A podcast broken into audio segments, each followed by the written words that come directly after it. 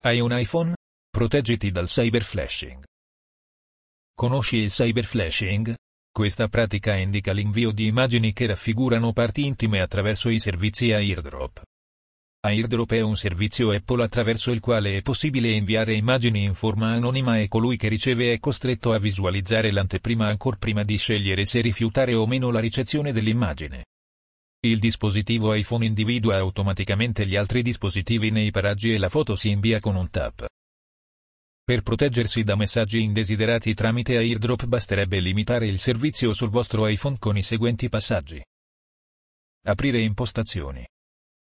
Selezionare generali. Scegliere AirDrop. Selezionare ricezione non attiva oppure solo contatti. Questo reato è punito come molestie e trova tutela nell'articolo 660 del Codice Penale Italiano. Chiunque, in un luogo pubblico o aperto al pubblico, ovvero col mezzo del telefono, per petulanza o per altro biasimevole motivo, reca a taluno molestie o disturbo è punito con l'arresto fino a sei mesi o con l'ammenda fino a 516 euro.